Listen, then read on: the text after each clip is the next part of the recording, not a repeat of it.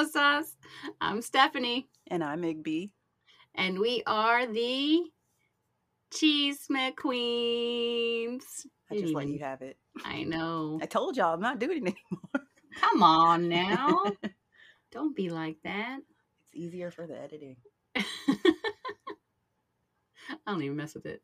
Welcome, welcome, welcome. We are the Chisme Queens. We are covering Married at First Sight season 14. Thanks for joining along.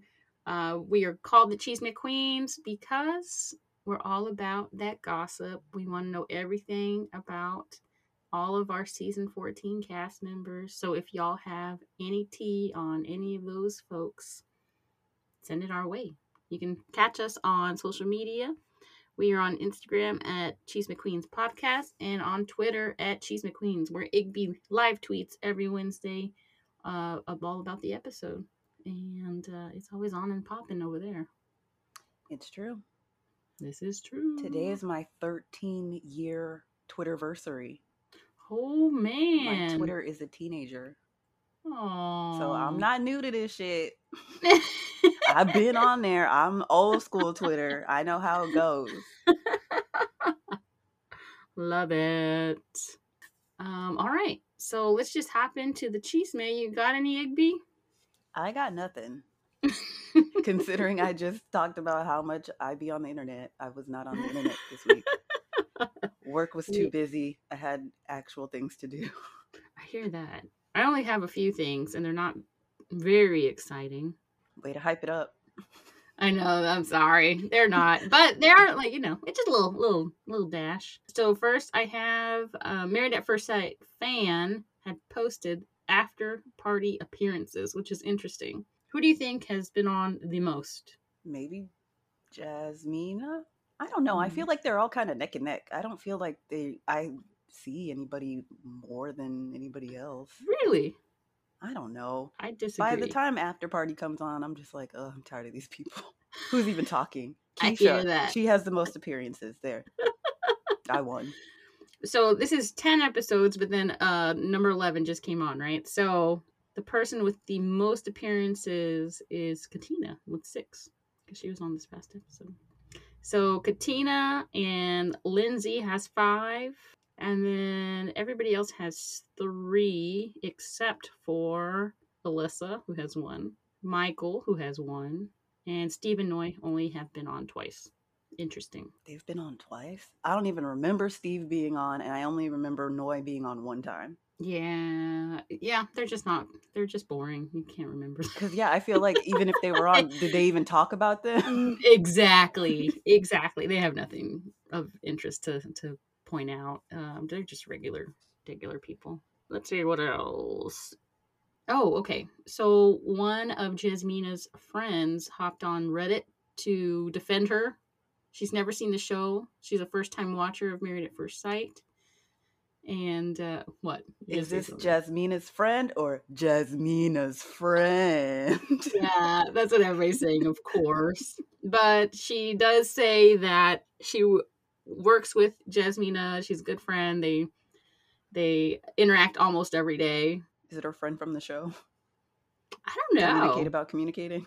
I don't. I don't think so. I don't think it's that one. but you know, she says that she's a really good person. You know, all the things they say about defending the friend, right? Yeah. but she's mostly on there because she has really big concerns about how angry and how weird and obscene people are who are sending Jasmina in, in stuff in her DMs. Like really disgusting things um, are popping up in there, and it's just very disturbing and nasty, is the word. And she's just pleading people to stop doing that. To which all the Reddit people are like, "We're not going anywhere. We we talk shit on Reddit." You're in the wrong place for this comment. Right. So I feel bad. That sucks. Um, I think somebody even in the comments said that she has a, she might even have a stalker, which is frightening. That's not cool. Not at all. Yeah, I don't get that. Like, what is the point of doing that? DMing somebody you don't know, you're never going to talk to, who doesn't follow you, has nothing to do with you. Why even bother being like, hey, you're a bitch? Okay. Yeah. Cool I story, don't bro. know. I have no idea. I don't get A it. A lot of people think so. Welcome to the club. but that's just like people leaving nasty comments on, like, somewhere to, to leave nasty comments about us, like on our reviews. Like, okay, don't Thanks. listen anymore then. Yeah, exactly. Easy. Instead of complaining, just turn it off. Exactly. Yeah, people are taking it too far. The I thought we were taking it too far by like starting a podcast about it, but this is taking it way too far. Yeah, I have no intentions on trying to hurt these people's feelings, Right? like personally. You know, at the end of the day, um, what we see on TV is what is curated for us to see on TV. We don't know the real version of these people. We're just talking shit to have fun. This is supposed to be fun. And actually going into this person's DMs is incredibly insane. So people should stop doing that. Anyway, another Jasmina topic, which is interesting because she hasn't really popped up in any of our chisme in the Mm-mm. past. Well, someone commented on, I don't know what page it was, but was just commented on how Michael really brought the romance this episode and he looked good. He had a great presentation. Jasmina should have at least kissed him. And Jasmina commented, said, I did kiss him. And the producers did not show it. It was on camera and everything. And the producers did not show it. So Gotta keep the narrative going. I know she has to be the ice queen this this season. So that's the narrative that they're writing. Yep. Even though we did see a softer side this episode. Yeah, But- she seemed to be like feeling him. Yeah. Yeah. But they couldn't give us, you know, give us an inch. Nope. Not a mile. Not at all. Last piece of chisme I have is that a person there was like a, a thread on Reddit that was saying uh, asking if anybody knew any of the cast members, you know, of this season or past seasons. And one person said that they worked with Mark at Gold's Gym. Super sweet guy.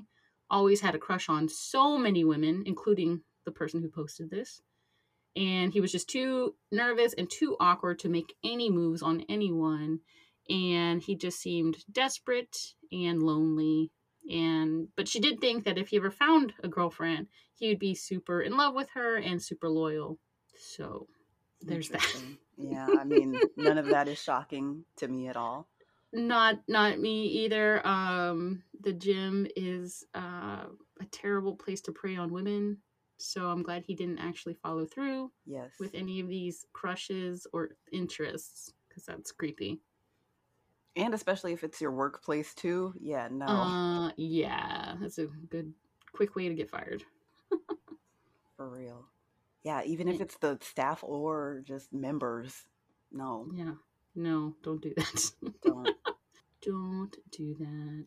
I always think those threads are interesting when the people like come in and say that they know somebody and then that's it. They're like, Yeah, I know so and so. yeah, there's no explanation. I went to high school with so and so. Yeah, there was people like I went to college Jeopardy. That was it. Cool. Exactly. Like, why did you even post this? If you're not saying anything, this is Reddit. Damn it. they're asking for a reason, not a yes or no answer. All right. Well, that was quick and dirty. Let's jump in to the episode. You like that? No. Yes, you did. You liked it. You liked it. it. I hate it. All right. Today we are covering season 14, episode 11. Igby, do you have a title? Yes, I do. Not at the end of the episode. Up mm. top. I can't believe we did that two episodes in a row.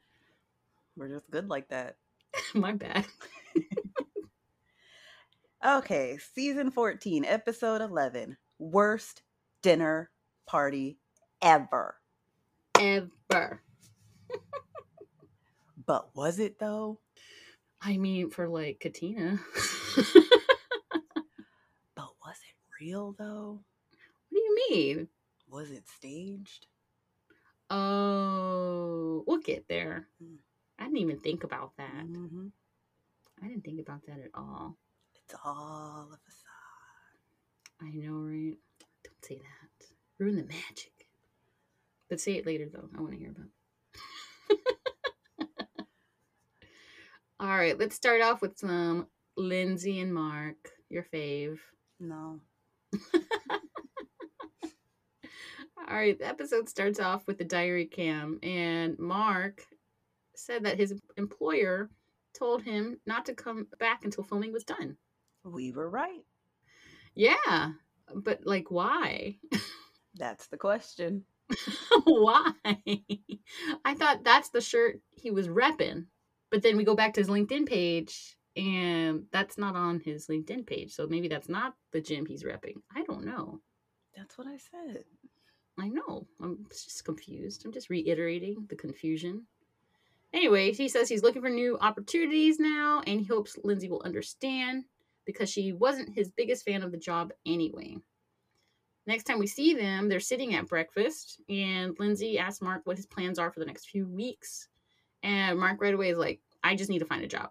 Lindsay would like him to take this time and find a job that has good hours and that makes him happy and feels fulfilled, which I think is really good advice. Um, she probably makes good money as a nurse. And if, you know, they're married and they plan on going all the way, which she plans to go all the way, I don't think Mark is there yet. No. And yeah, I agree. Like, if you have the opportunity to take a break, I mean, you're in this situation. You don't have to worry about bills because everything's being paid for by production and stuff. Take a week at least. Right. And I thought that was a very good advice. yeah. But it sounds like he don't care. He needs to get a job ASAP. Now, here's my question. Is, does Mark have debt? Is he taking care of his mama? Does he have not doesn't have any savings? You know, that could be why he's stressing over a job so hard. That's true. I forgot about his mom being in um, assisted living. Mhm. That yeah, he Mhm. has to probably pay for Yeah. out of pocket, or even like if well, no, that wouldn't. I don't. I don't know if he had any kind of benefits or anything or what. Yeah, I I don't know. So those are all the things I was thinking of. I was like, you know, why is he being like this? Hell I mean, if- yeah. Uh, of course, people on social media were saying that Lindsay's the type of person who's saying, "Take a breath," and then throws it back in your face later on. so that could be a lot to it too. Uh, but anyway, so Mark says he can't stay still that long. He has to work. And she says what she Lindsay says that he should work on getting to know her, work on their marriage, you know, things like that, work on himself. She says that if they're going to have kids and have a family together, a week to relax and do nothing for himself is probably never going to happen again, so he should take advantage. And to which Mark says he's not even thinking of kids right now. So that's how far he's thinking with Lindsay right now. And she makes a face. She makes a face. And two, he says that his employer said to come back after Filming. filming is done. So why not Mhm. just chill? You got your lifetime. You're getting your lifetime check. That's should true, but we don't know when those come in, do we? You you had gone over it a while back, but I yeah, can't like they get like half at the beginning and half at the end. Something Okay. like there is there is an incremental like schedule. Yeah, so he should have a stash of it unless he went and blew it. True. He did have to get rid of those bed bugs. This is true. this is true. So Mark continues and says that everything has shifted in his life. It's happening so fast and none of it is in his control. He's going to do what he wants to do, when he wants to do it, and what he wants to do right now is finding a job. Lindsay says that what she is hearing from him is that there's too much going on and he can't worry about her or their kids or their marriage. So he's just going to worry about his job and his house and his situation. It's Mark, Mark, Mark. In an ITM, Lindsay says she thinks Mark is overwhelmed. He doesn't have time to think right now. He's never had a partner who has helped him through hard times or have been supportive. And that's who she is. She's all about that. But at a certain point, she wants to be appreciated and validated. These are her, you know, $10 words that she uses all the time. But back at the table, Lindsay tells Mark that all his plans are his plans and not their plans. Mark and Mark only. She asks if they're going to do any of this stuff together because she can't be the only one trying to make this work because that's not going to work for her. And that's where we end that scene. Not a positive start to this episode. Next, we see Chris. Chris and Mark are buds now, and or he has to fulfill his contractual obligation to come in and do some episodes. Go away. Why are you here? Leave us alone. Well, they're legit friends, I think, though. Yeah, they said when Chris was on After Party, he says that he talks to both of them regularly. He's their go to person. Hmm. That sounds awful for him.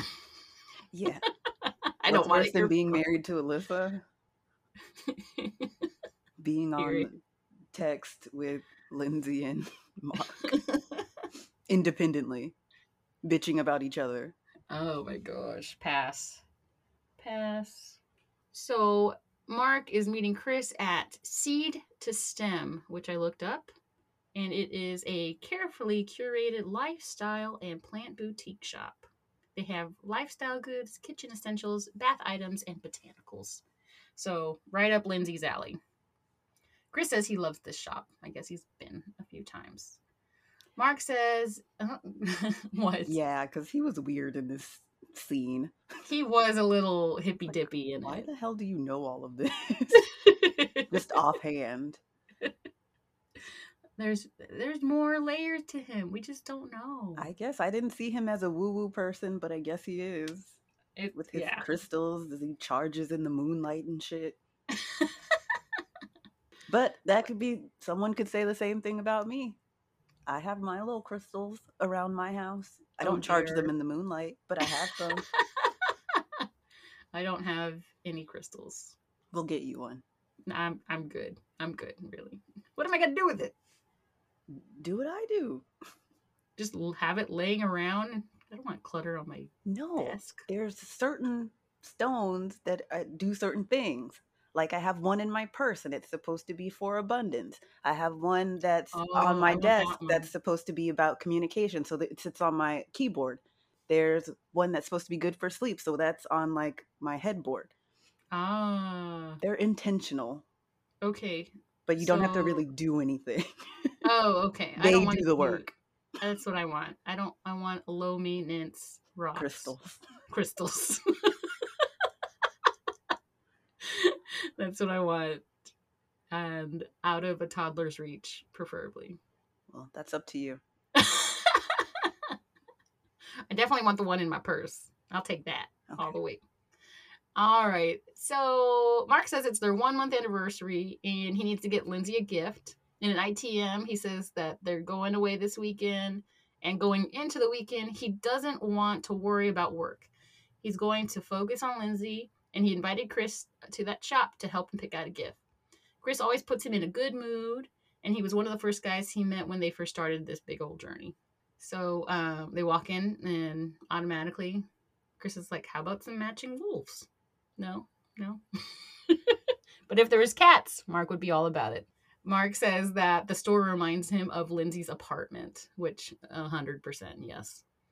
Chris suggests that he gets an ecotarium and that he adds stones so that there's more meaning to the gift. He starts reading off a few descriptions, and then he gets to one that's about libido and mark's like no no no no i'm think i'm good thank you. Now how do you take this? How do you take that? That their sex is good and plentiful um she is pushing him too much to have sex and he's kind of kaput or it's bad sex I think she's pushing him too much. like it's too like it's just like she wants it all the time Yeah. mm, okay yeah i can see that I mean, she's already talked about whacking it twice already. yeah He's not into it.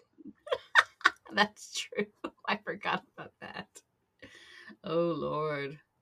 And ITM Mark says he hopes that Lindsay appreciates the gift and hopes it shows her how he appreciates who she is as a person. She's listened to, she's valued, and these are all things she's been expressing that she doesn't feel at the moment. He wants to do something that's important to her. So after they do their shopping, they sit down to chat, and Chris asks Mark how everything's going and how he's feeling now that he's a month in. Mark says it's an interesting situation, which is like a terrible thing to say about a marriage. Um, so that should tip Chris off right there. Chris says the last time he saw them was at the bowling alley, and then they showed the bowling alley clip, which was, you know, awful and awkward. Mark says, like, after that, they went home, didn't talk or argue. They just went to bed. The next day, it was still like super awkward. They talked. She apologized for making him feel a certain way, which was the first time she apologized for her actions. I, I can't see that, but do you think that actually happened? I don't know. It's hard to say. So, uh, yeah. So that was the first time she apologized. And then right after this, he's like, But I'm not in love with her. She hasn't expressed that she loves him either, which she has Right. on the catamaran or the bus ride or something like that. Mhm. But he says there's still a lot of time. Uh, things can change for him. She has said things in texts and in person. There's things that she's done that he is not sure he can get over. And he has never said that he's done in any of their conflicts. And she says, I'm done all the time. And she does say that. I think she even says it in the next preview. Yeah, because she walks out Mhm. in her full length dress. That was weird. He says, but if he was to say that he's done, like she would just shut down. And so it's just a really tough and awkward situation. Chris asks how he feels emotionally going into the weekend. And Mark's, you know, just saying he's going to show her a good time. He wants to make sure she feels really appreciated. He's not re- ready to dial it up beyond talk about you know the future or their aspirations together or anything like that because he's unsure of how things are going to work out. He's not there yet whatsoever. Which in that mindset i think it's just not going to work out right? Because pastor Cal is always saying well you're already thinking divorce when you're thinking like that. So just not looking great for them in my opinion. No, you're right. and and That's and what the TV is showing. Right, right. And in ITM, Mark says he's not ready to tell Lindsay he loves her because there are too many ups and downs.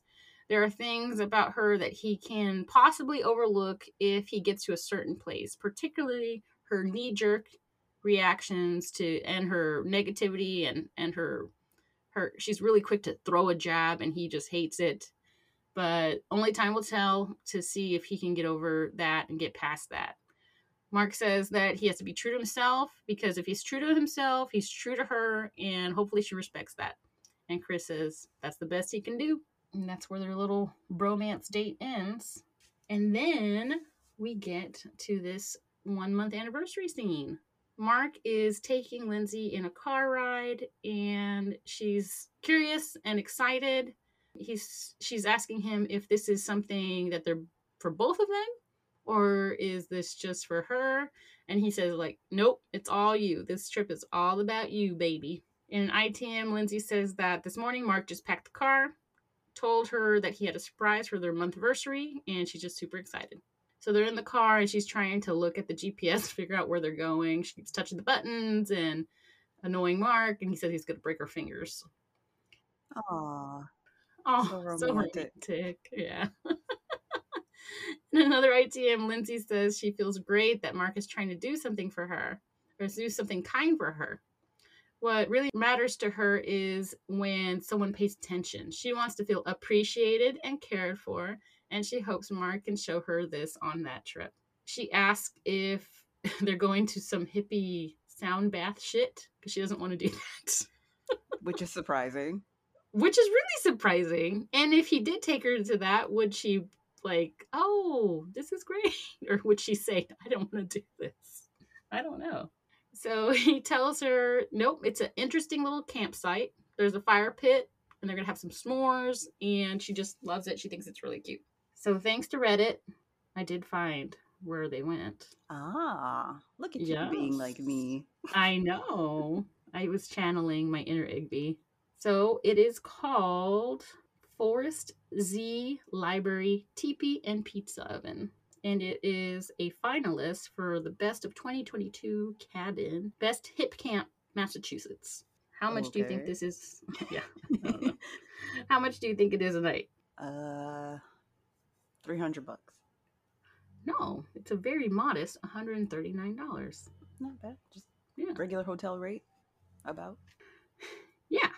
So pretty pretty modest, but you have to bring like your own stuff. Everything. Like yeah, you like sleeping bags or anything to sleep on. All your comforters and and whatnot. It says there's only one room that is stove warmed, but it's cozy and uh yeah, you have to bring everything.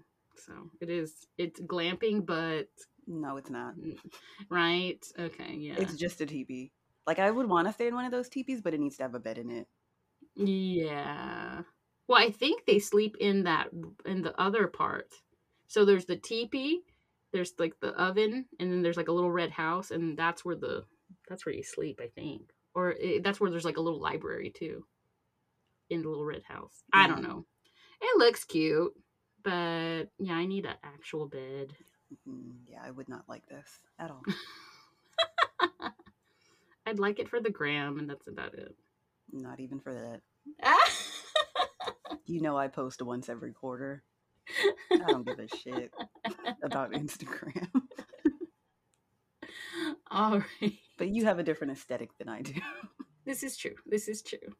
So, in an ITM, Mark says it's important to him that Lindsay feels appreciated this weekend because how she feels about the mer- the marriage at the moment. He wants her to have a peaceful time and at least have one day where it's all about her, which is right up her alley too. That she wants everything all about her. I mean, who doesn't? Ah, yeah, yeah. Mm, well, no, I think Lindsay takes it to the extreme. she wants the dinner to be all about her. She wants, you know, life to be all about her. so she's excited and she tells him that. And he tells her there's no internet. And she says she loves that too. They start walking around. There's a grill. She wants to make pizza in the pizza oven. In an ITM, she tells uh, us that Mark is not a camper. And so this is like a really great compromise. It has all the bells and whistles, and this is exactly how she'd want to spend her anniversary. They go in a teepee, and he says they're to have a snack there later, and then there's another surprise after dinner. And an, I- another ITM, Lindsay says that it's quiet, there's a lot of nature sounds, which she likes. She feels so comfortable there right now, and she's just in love with the location.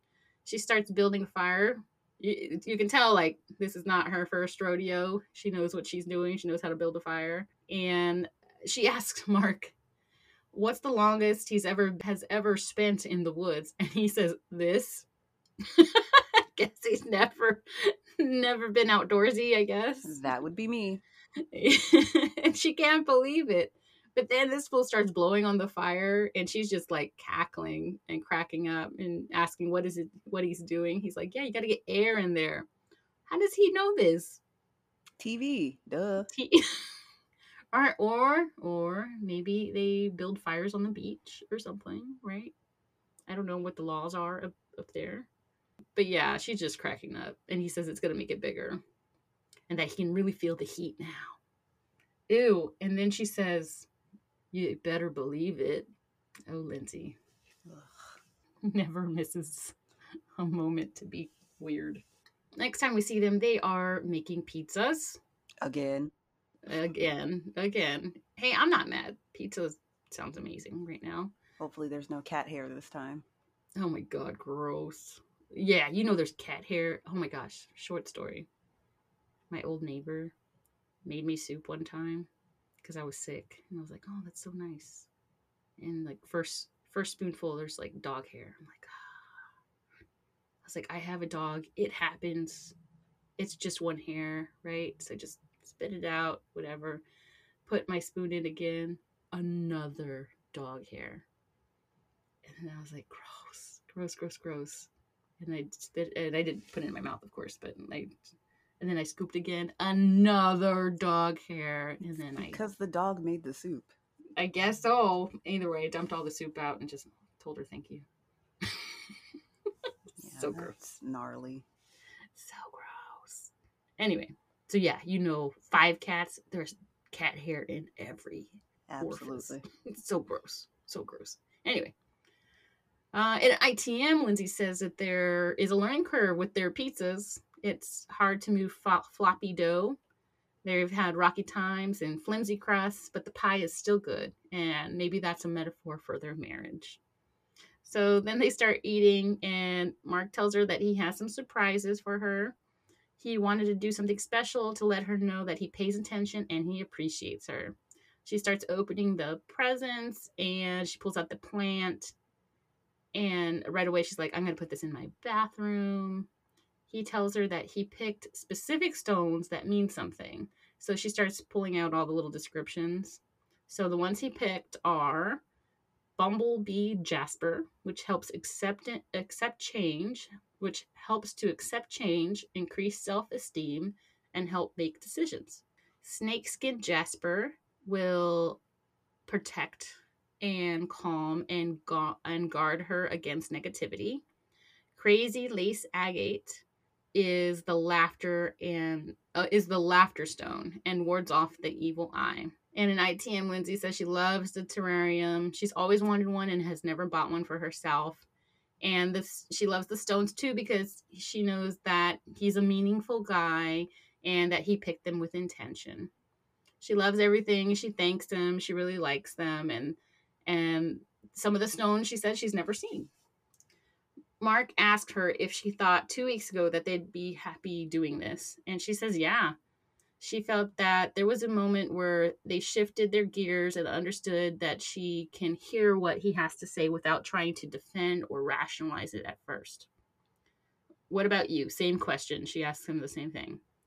He thinks that as time went on each week, he just tried to learn how she texts and he felt like communication was was really tough for them. As each week went by, he got to know her more and more and got to understand her and get comfortable with her to the point where he thinks that they don't really argue anymore and it's just more or less like a laugh and joke situation with them now. Which is interesting because he just told Chris that he doesn't love her. He doesn't know if it's going to work out. And here he is like telling her, you know, we're good now. We just, all we do is laugh and joke. It's cool. I don't know. Don't like it. Yeah. I feel like he's just trying to ride it out at this point. Like, don't I even. guess. But like, why it's be not so even fake? worth the bother to fight her. I guess. He says that the gifts he's given and the place he took her to is 100% Lindsay through and through. And she knows that this means he has heard her and he's trying to give her affection in the way that he knows how. And Lindsay just thinks this is very thoughtful. And uh, yeah, that's that's about it on their their little getaway for that part. But then we go back and they start going through the little box uh, basket from the experts. And they look at their wedding album. They're in the tp now. So they're in the tp now. They're going through the wedding album. And he has it all set up to show their wedding day video. And lindsay is just like overcome with this. She says in, in an itm that she has a rush of memories they were just enjoying each other that day and she just thinks she looks great in that dress she says man that dress was something they show the part with their vows, which is interesting because they left out all the crude stuff she says Of course. during during the vows and the ring exchange. they just show the sweet parts. And an ITM Mark says that he's looking at their wedding like if they were kids. They're they've grown so much over the time and have gone through so many ups and downs. Now knowing who she is and watching her on that day, it's nice to see her in such a happy place. And she thinks it's really cute and he says it's really cool just looking back on everything. She asks what he's thinking about now you know that he's seen that and he starts to get really emotional. He says it's just surreal and he starts like tearing up. And in an ITM, Mark says that Lindsay has grown to be like his best friend and someone he cares about, someone he wants to protect from bad things, and that she's a really good person. And they go back to Mark, and he has like this really deep thinking face. And again, Lindsay asks what's going on. He says that he just feels bad for all the fights that they've been through. It's nice to see her so happy in the video. He thinks that the last four weeks have been really tough. He's thinking of all that she's told him about her life and all the pain that she's been through and again, he's like tearing up and sniffling. He says it hurts to know that she had all that pain and it just hits home for him so much because he vowed to always protect her. When he sees her happy, she's like really happy and, you know, you're just such a sweet person. In an ITM with Lindsay, she says that she's seen Mark get emotional a few times in the relationship already. But it is nice to see him take a step back that night and see that he's really showing emotion. She thinks that he's probably feeling some regret for him to look at the video and be like, oh, wow, it gave him some perspective and that he should look at their relationship with a little grace when it comes to them. She tells him, they cut back to the to the scene and she tells him that she just got a little burnt out that day when he came back from work. She had no idea what happened she felt a shift and she thinks that it's more to do with everything that's going around him. And he agrees. He says everything was just shaken up. She says it wasn't, she agrees, like it's a big week. And Mark says that work is such an important thing right now. He's going to try and be open minded when it comes to all the changes. And the night team with Mark, they finish the scene and finish all their scenes for this episode. And he says that so far the week has been pretty good. They're getting closer. Where they want to live and work is going to really come into play now for the rest of their marriage. He thinks they're both open to conversation no matter where they are. He thinks they've grown in comfortability and trust, and he thinks that they can work it out, which is completely different from what he just told Chris. Forget that part. Right? He's just like, I don't love her we'll see. I don't can't even see how this is gonna end. And here he is saying, She's like my best friend. I tell her everything. What? He met with Chris on Monday, but now it's Friday. Oh, okay. So everything's changed. Gotcha. It's just kind of ridiculous. That's Mark and Lindsay. This is true. I'm not going to argue with that. All right. Let's go to Good old boring Noi and Steve. it's noisy. The most exciting couple on this season. I'm so tired of their same argument over and over. Steve, just show her a bank account. Any bank account. He's okay. Steve Millionaire is okay.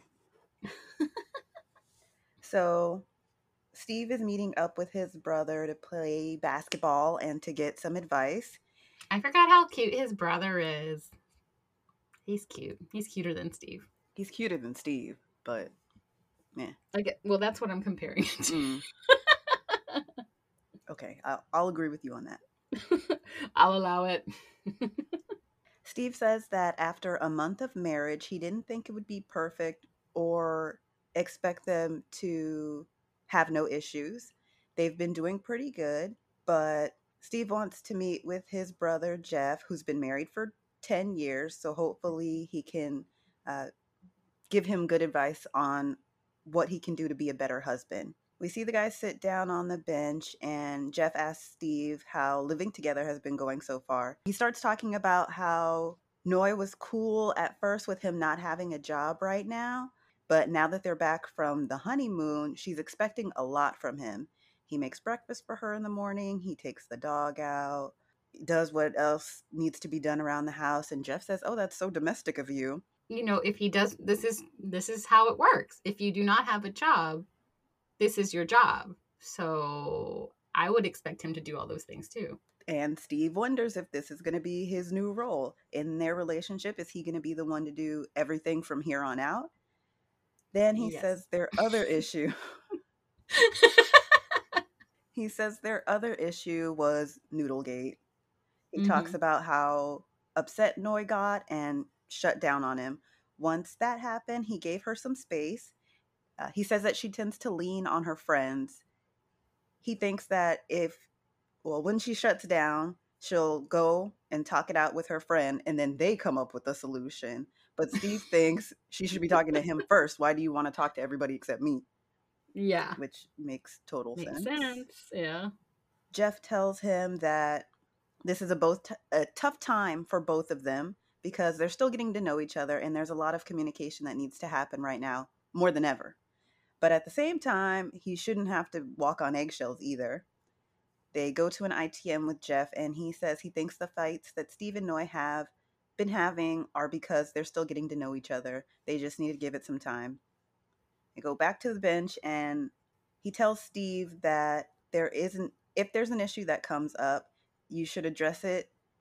You should address the smallest thing that you can because once you start going at it and start using certain kind of language, you're never going to get anything resolved. Try to handle it in a microcosm. What's the smallest thing that you can fix in the moment?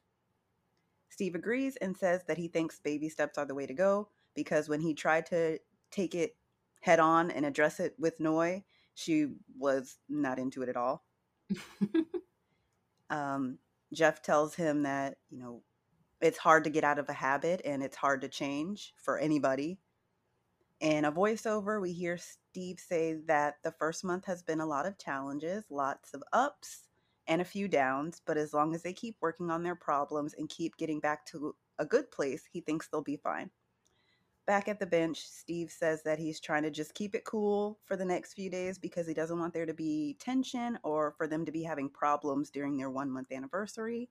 So he's just going to try to keep it on the low for the next few days and fingers crossed he gets some kisses. Cute. So then we see Noi has a similar exchange. She's meeting up with her friend Sammy, who she hasn't seen in a while. It's been since the honeymoon, I believe, or the housewarming. Mm-hmm. Uh, Sammy says, Which is only like what two weeks? It they're on their month anniversary. It's two weeks. you know what I mean? "No, it's been oh my so god, I haven't seen you in so long. Get out of here. Well, Sammy is still thinking about the food at the housewarming because it was so bomb. Dang, they threw it down. apparently.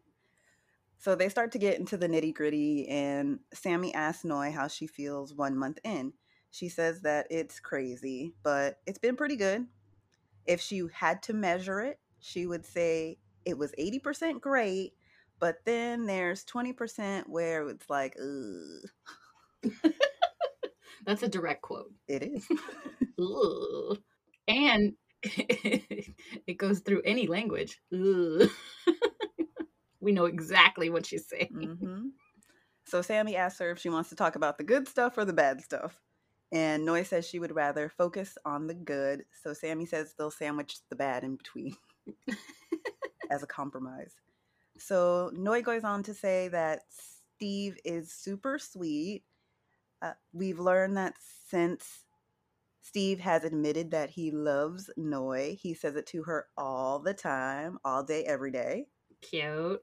She feels like Steve understands her on a soul level, which is really special because that's not something you can always find in a partner.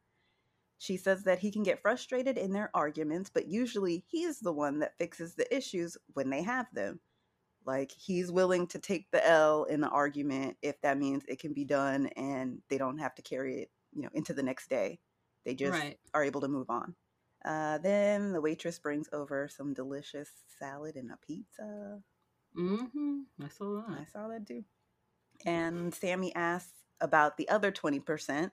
In the past, they had discussed Steve's job situation, and Sammy asked if there's been any updates there. Noi says, not really, and it's hard for her because this is her husband, and they're trying to build a life together. She has to encourage him to figure stuff out and to be more ambitious, if not for himself, for her and their potential family. She says that she does not want to be the sole breadwinner in the marriage. That is not something she ever wanted. She wants an equal partner who can bring what she's bringing to the table because that's fair. So Sammy asks if nothing changes, what would she say on decision day? Noi says she loves Steve, but love isn't everything. Love don't pay the bills, baby. but that's the thing. Has he asked her for any money whatsoever? Nope. Not that we know. I think of. she's she's blowing this so out of proportion. Like I get it a hundred percent. Like I don't want to get stuck with all the bills either. That sounds terrible.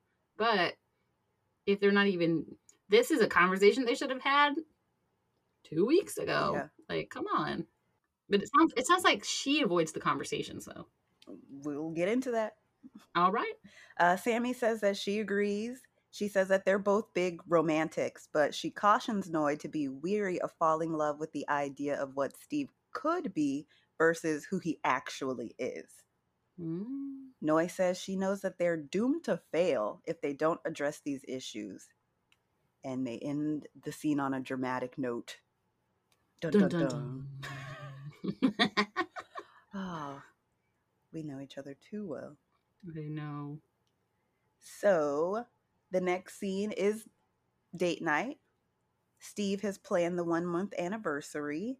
We see them walking near the river, and he tells Noi that he knows that she's only been in Boston less than two years, so he wanted to take her into the city. Okay, so here's the thing too. When he said that, and I was like, okay, so that means he's no she's known these friends for two years. And I'm not disqualifying their friendship or anything like that. But she has a fight with her husband, and then she's gonna go to her friends of two years to discuss how they can fix it and then bring that solution back to the husband. It just seems like a little strange, don't you think? Mm, I didn't even think about it. well, I just thought it was, you know, I thought it, you know, our friendship is long. Yeah. I can't even know. I don't even know how many years. I don't know what year it is. Twenty. So it's twenty-two years. Yeah. that's a long friendship. Have I ever asked you to address anything in my marriage? Nope. Exactly. Nor would I bring stuff to you. right? it's just it's very strange that that's her Go her to. fallback plan. Yeah, it's weird. I guess. I just, yeah, I didn't even think about it because I know it's something I, I have no concept of it. so it didn't even cross my mind. I keep my business to myself. Same. Uh, but nonetheless, they stop to exchange gifts. In a voiceover, Steve says that their first month of marriage has been a lot of good memories, but it's also been pretty challenging. Every time they come back together after having an issue, they grow stronger. As long as they keep working through their problems and getting back on track, they'll be just fine, just as he said before. Mm-hmm. So Steve gives Noi her gift first, and he's gotten family matching leopard print outfits. she opens the box, and there's like a leopard print dog jacket for sushi, and then like a top for her. And he says that he also ordered himself a button down so they can all coordinate one day. I don't know why you would pick leopard print for a family photo, but okay.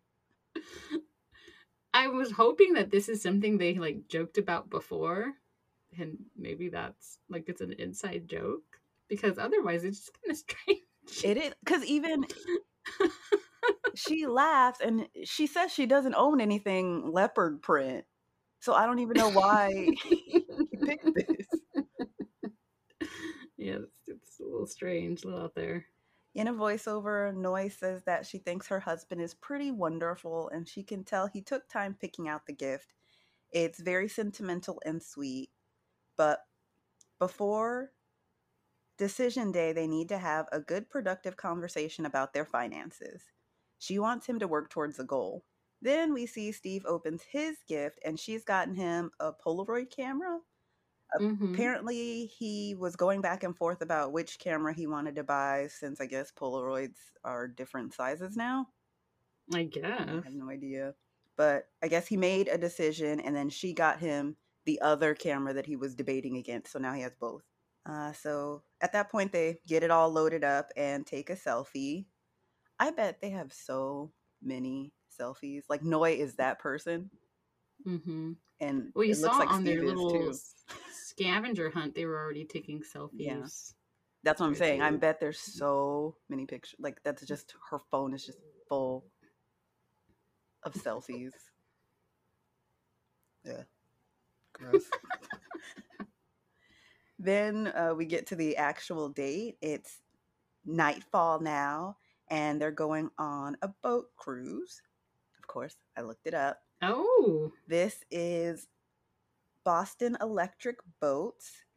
So this would cost you $647 plus tax and fee if you need need a captain.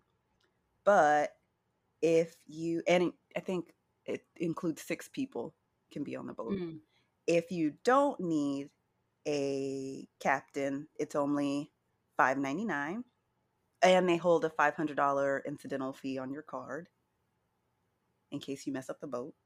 mm-hmm. Uh, I was going to talk about you don't watch Below Deck.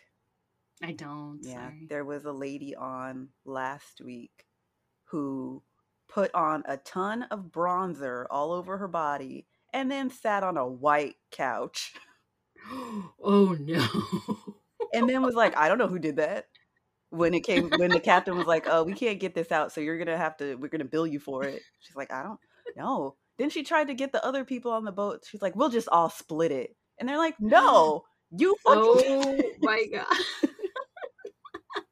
That's awesome. So yes, that's why they hold incidental on your card. Gotcha.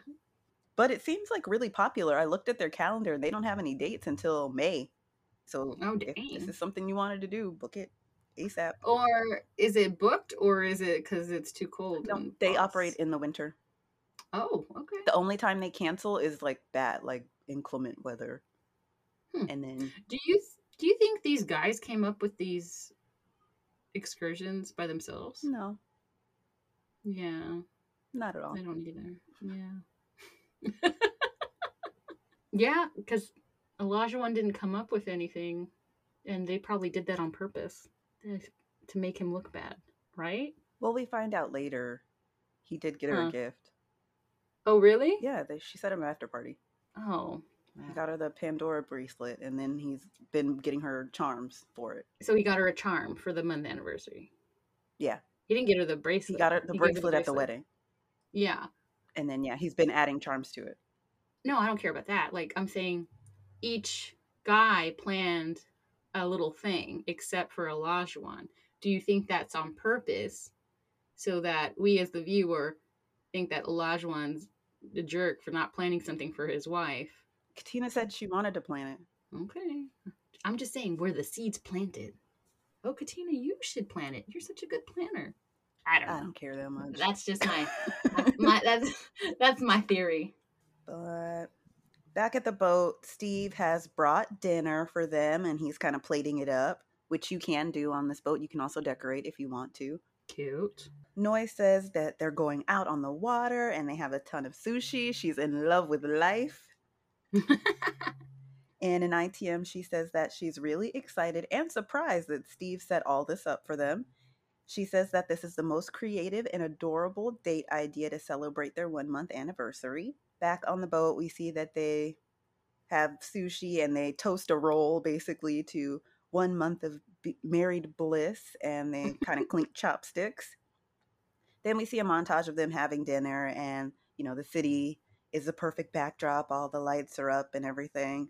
Steve is kind of playing tour guide. He tells her about the Boston Tea Party and Hood Milk and the Children's Museum. And he says maybe in a few years they'll come back there. I'm pretty sure he meant the Children's Museum, but Noi says for ice cream. Uh, then she switches up the conversation and says, Isn't it crazy? We've been together for a month. Doesn't it feel like it's been a couple years? Jeez. And Steve says, No, it hasn't felt like it's only been one month at all.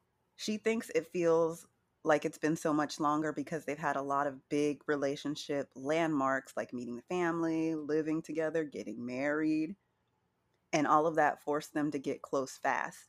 Steve says it also made them work through things really fast.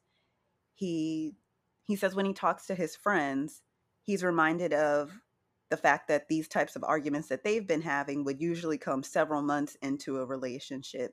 But because they've been together so much, it's easy to see that not only would these arguments be coming up, that they would have to deal with them immediately because they're stuck there together. You can't just go home. She agrees and says that the stakes are higher for them because you can't just walk away, even though she did that one time, but whatever. Steve rephrases it and says, Well, you can't walk away for that long. They, oh, he says when they talk about what's happened so far in regards to expect expectation versus reality, does she feel like this is what she pictured in her mind? Or was she picturing something different from her marriage? Noi says that it's been harder than she thought it would be, but it's also been a lot more rewarding at the same time. She knew the experts would find her someone that met the criteria she had, but she didn't know it would be this good. That shocked her. Even up until that day, she didn't think they would actually find someone that was her match in every way. And Steve says that she's his best case scenario too. Oh. Back in her ITM, Noi says that the one month, making it one month in this process is a huge milestone because it marks the halfway point to decision day. It's forcing them to really think seriously about the future of their marriage and how they want to make their marriage successful. So they have to think about that timeline. It's pretty wild that within a month, they have to make a decision whether they're going to stay married or not. And that's kind of a big deal. Back on the boat, Steve asks if there's anything he can do in terms of helping her for the rest of the experiment. She says that they need to work on some type of plan about what's next, like what he's going to do for work, what are their expectations around money. Those are big topics they need to address before making a final decision. She says again, if they don't have these discussions, they're setting themselves up to fail. And then Steve asks her if she noticed his effort in trying to have those conversations. She says yes. And he continues saying that she's really been crazy busy at work and he gets that. And he's doing his best to make it happen because he is trying to find a solution and work through the problem. He's doing the best that he can. You can't expect somebody to change overnight, but you can expect somebody to try. And she says, okay. so, what does that even mean? Who's not saying what they need to say? Both of them. and I don't, I, I, yeah, I don't understand this concept. Okay, you're saying we need to have this conversation, then do it. Instead right? of just saying we need to have the conversation, actually initiate well, the conversation. Well, maybe not at their one man dinner, but yeah. This should have been addressed a long time ago. Yes, I agree. I agree. But that's Stephen Noi. Good and boring as usual. Yeah. Same old conversation. That they're Ooh. gonna just have again next week, as we see in the uh, episode description. Yeah. Not next week, but the week after. Yes. The week after. All right. Let's go to something surprising. Jasmine and Michael had a really good episode. they did. I was surprised, surprised. So we start off with Michael. He's meeting up with his friend Travis at their apartment. Um, of course, everybody has to stop and say hi to Mr. Feeney because he's just so cute. He had on his little glasses earlier. I know, so cute. Anyway, Travis asks how married life is because that's the rule when the friend comes into a conversation. that's the first thing they ask. That's why we're giving you a hundred dollars. Here's your Amazon gift card. I'll take it. All right, I'm same. Uh, Michael says that married life is like a huge roller coaster, a big, steep, fast roller coaster. they were all smiles at the wedding, and then reality hit them in the face to let them know that it wasn't going to be easy. They've had arguments. They're trying to figure out how to communicate with each other, what their needs are, and then they had this really huge breakthrough. So, one of the issues for him was that he felt that she was not being vulnerable. And to his surprise, she admitted that she's purposely not being vulnerable because she felt like his effort levels were not enough for her. The friend says, "Why be vulnerable with someone who's not in there not in it 100%?" And Michael agrees. But he thought it would was funny because he thought he was putting in effort. He changed his schedule for Mr. Feeney. He was paying attention to her likes and her dislikes, but none of that was really connecting with Jasmina. So he was getting pissed off all by himself because he, she wasn't seeing his efforts. But after their conversation last week, he realized that he needs to figure out what she needs, not what he feels like she needs. He was doing what he thought a husband should do, but it was not what Jasmina wants or needs. His friend says that he doesn't know what she really needs if he's not talking to her he's never going to find that out that way. Michael says that he's looking forward to seeing different sides of her because he feels like there's so much more to her that he doesn't know, and that really excites him. He says it's like peeling back an onion. She has a presence, not just how beautiful she is, her presence, like as a whole. She walks into the room and commands attention, and he loves that. He can see her that spending time with her would only make him grow. Anytime he's slipping, she's going to let him know ASAP. That's what he needs. And she has all the qualities that he's been looking for. And while he's saying this, they have like this Jasmina montage of her just being glamorous and beautiful. In an ITM, Travis says it's good to catch up with Mike and that he sees that he's in the right space for making this work he's stepping up to the plate to put a smile on her face and he just hopes that jasmina notices that and appreciates it. They go back to them on the couch. Michael says that they're coming up on their one month anniversary and he wants to make it really really romantic. She's seen some romantic mike but not super romantic mike. And if this doesn't connect with her he's got nothing else. And that's where they end the scene with travis. Next, we see Michael.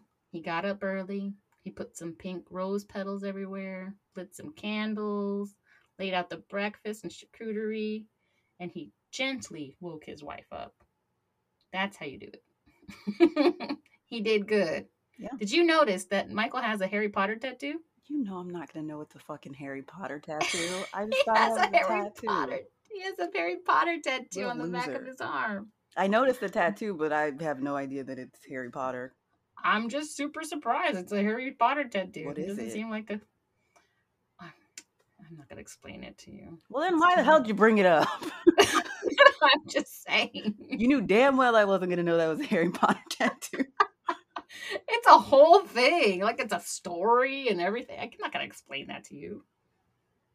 Look it up. Fuck off. Read a book, damn it. One not for children. Anyway, in an ITM, Mike says that their one month anniversary is very important. At times, they were both checked out of their marriage, and he just wants to reignite the spark that they felt on their wedding day. They were both at their peak at their wedding day. They both wanted a life partner, they both wanted to share their lives with somebody they both wanted a family, and he thinks that they both have to have those thoughts going forward for the next four weeks that they have left. And she loves it. Like they go back to her walking into the room, and she's just bananas over it. Mm-hmm. She is gushing and smiling, and I I don't know if this was it. I think she'd be okay, but there's more. Yeah. In an ITM, Jasmina says that she could tell he put in a lot of thought into this.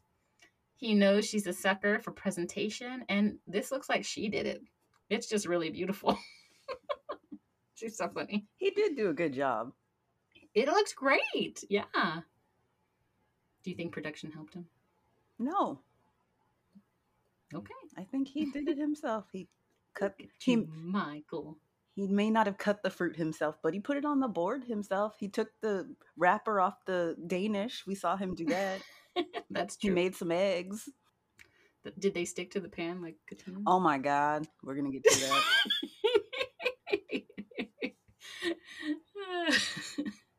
anyway, I told y'all. you did. They start looking at the wedding album together and laughing and joking. In an ITM with Jasmina, she says looking back at their wedding pictures helps her remember how much fun they had that day, how much they liked each other. It was a beautiful day in general, and it just makes her wish that it was like that this whole past month. But now they're in a great place. So she hopes that they can continue on in this space and build a deeper bond. She's very excited for what he has planned for the day. At this point, he shows her the framed vows. He tells her that those vows were when they were strangers. And then he hands her this pink journal and asks her to rewrite her vows because they are going to recite them to each other later that night. With Mike uh, in an ITM says it's important for them to rewrite their vows, and he's excited about it. He thinks it's going to reignite the spark they both felt during their wedding ceremony. He hopes this will give them a fresh start. He's looking forward to the future and continuing this hot streak they have going on and continuing to build the connection that they're both looking for. Back at uh, the little breakfast bar, he tells her that the surprises aren't over yet and that the day has just begun. They toast to new beginnings, starting fresh with their new vows and getting the spark back. All right. And then the next scene is just so cute. They're back at the place where they got married, and it's just really beautifully set up. There's a cellist. She's all smiles. She's very happy. Hmm? They look great. They look amazing. They're so cute and they look good together. Yeah. I'm really glad they're getting along. Uh, not to jump ahead, but in the preview, She's like, Yeah, I'm not feeling him. Really? Because you were feeling him hard this day. you know how it is when. Tony married that's how they are. When it's good, it's great. and when they're not, it's trash. Like, there's just no middle ground. I, I wonder, like, if that conversation was had right after an argument or something like that. Who knows? With this show and the editing, she could have said mm-hmm. that two weeks ago. Yeah. oh man so she's all smiles. She says she's very happy and surprised. And just looking out over everything, it looks very different from the day they got married. Mike says he remembers her walking down the aisle and crying. And she tells him, Yeah, and you saw me and you, I took your breath away. she I mean, wasn't wrong. She, yeah, he did say, Whoa. He tells her that the plan for them is to recite their vows have their first dance, eat a meal together, and recreate the spark that they had on their wedding day. They're in such a good place right now, and he's hoping this will take them to the next, next level. And she tells him this is very beautiful. It's a beautiful thought. So they toast and recite their vows. So Jasmina's vows are that from this day forward, she promises to give him 100% in everything she does she vows to stop fighting with him and fight for both of them. She promised to trust him in life and even in the kitchen when he cooks. And he interrupts and says, Are you sure you can keep that promise? She continues and says that she dead ass promises to make him feel heard. She vows to accept him unconditionally. She vows to not cut him off. She promises that the safe space she will create will create a beautiful life for them as well. She promises to light up his life like the candles he do every night. And he says, Ooh, I like that. so, and he says that was very nice. He really liked her vows. Then it's Michael's turn. And he says 30 days ago, they met as strangers. Marriage has been a roller coaster, a very fast, very scary, very uncomfortable roller coaster. But the beauty of it is that neither of them have gotten off. They are still on this ride together. He promises to give her 110% effort every day. He promises to talk with her and not at her. But most importantly, he vows to treat every day like decision day. And she says, That was beautiful. It was. Just... And I think this was a cute idea since they're, you know, really committing to this idea of starting fresh. Let's yes. start fresh for real. Let's renew our vows. All the way back. Yes. So I thought that was cute. It was a good idea. It is a really good idea. I love it. And she loved it. Mm-hmm. In an ITM, Mike says that saying his new vows to Jasmina is a lot more special because she's not a stranger. He's looking in her eyes and he feels like he knows her and knows what she needs. It feels a little more important than the first time he said the vows to her. And then they dance, all goofy. And in another ITM, he says that the dance is a lot less awkward because he's not holding a stranger, he's holding his wife. And he feels like he's falling for Jasmina. He didn't look very uncomfortable that first dance. Mm-mm. They look very cozy. Mm-hmm. Was that when he was trying to feel on her booty? yup. and then he he's such a goofball. He's like, "When was the last time you danced like this?" And she says, "Oh, about a month ago." Yeah, why can't they just be like this all the time? Why? I know. It's just so it's a beautiful moment. You got me. In an ITM, he says his actions right now show that he's willing to put in the effort. There was a time where he felt like he was doing things out of obligation, but now he's willing to put in the work to really find that strong connection and strong bond that they're both looking for. In an IT, ITM with Jasmina, she says that she's shocked and he really recreated the wedding day. They talk about how that was the best day for both of them. So for him to want to relieve the relive those moments really does mean a lot to her. And then they're just being goofy and dancing and twirling around, being silly. And when we get back to them in, in the next scene, we see them just sitting down to dinner. Jasmina asks him if he likes where they are right now. And he says he really, really likes where they are right now. They're talking more. He actually wants to he actually wants to talk to her. He gets excited. He wants to know how her day is and all about work. Things he wasn't actively doing before, now he generally cares about. He realized that even with those little conversations, he learns so much about her. He really likes where things are right now. And she agrees and says that they finally found their rhythm. She says it does suck that they wasted the first four weeks because they should have been focusing on their marriage and, and they weren't. Mike says because they went through that first month, they are better to equip they're they're better equipped to handle issues going forward. He thinks that's why he doesn't think it's a complete waste. And she agrees.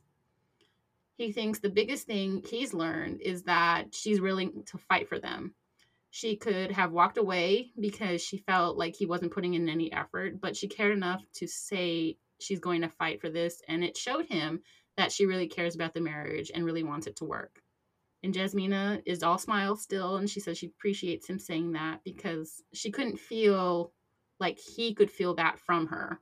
And another ITM, Jasmina says that over the past week, her and Michael have gotten really close. He's listening and he if he continues to make her feel like she means something to him she could see herself falling for him. She really wants to say yes on decision day. She's really praying that they continue to have nights like this and just to see if they can get there um, romantically at the table he tells her that if she's willing to fight for this then he needs to give her 110% and she says, now, she, and then Jasmina says, well, look at both of us. And he goes, yeah, smiling, genuinely smiling, not fake smiling.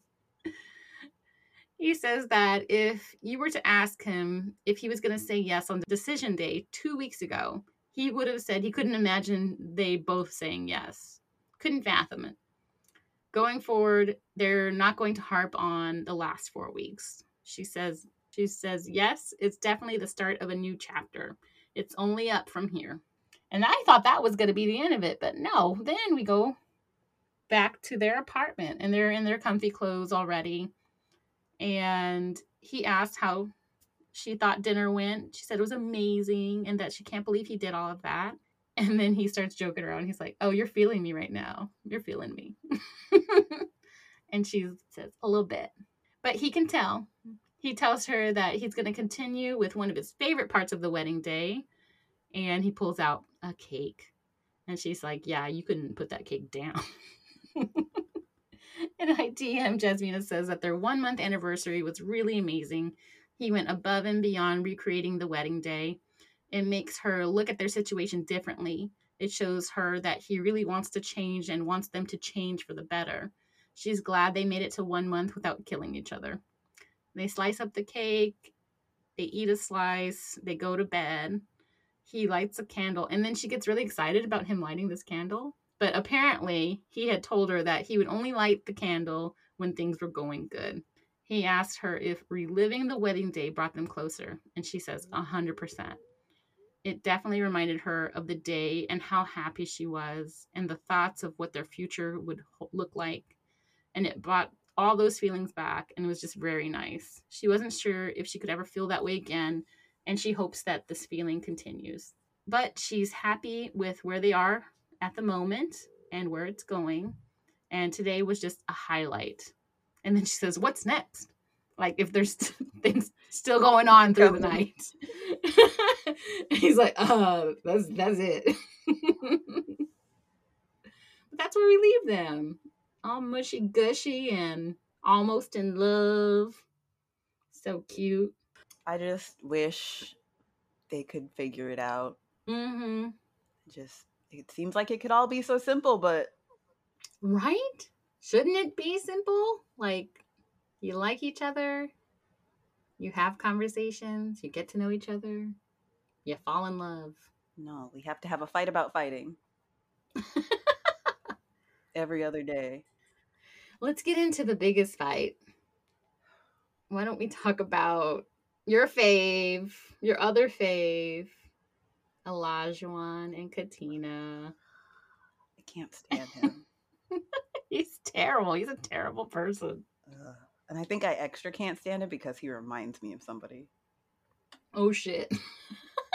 and just That's probably what it is. Seeing his stupid face.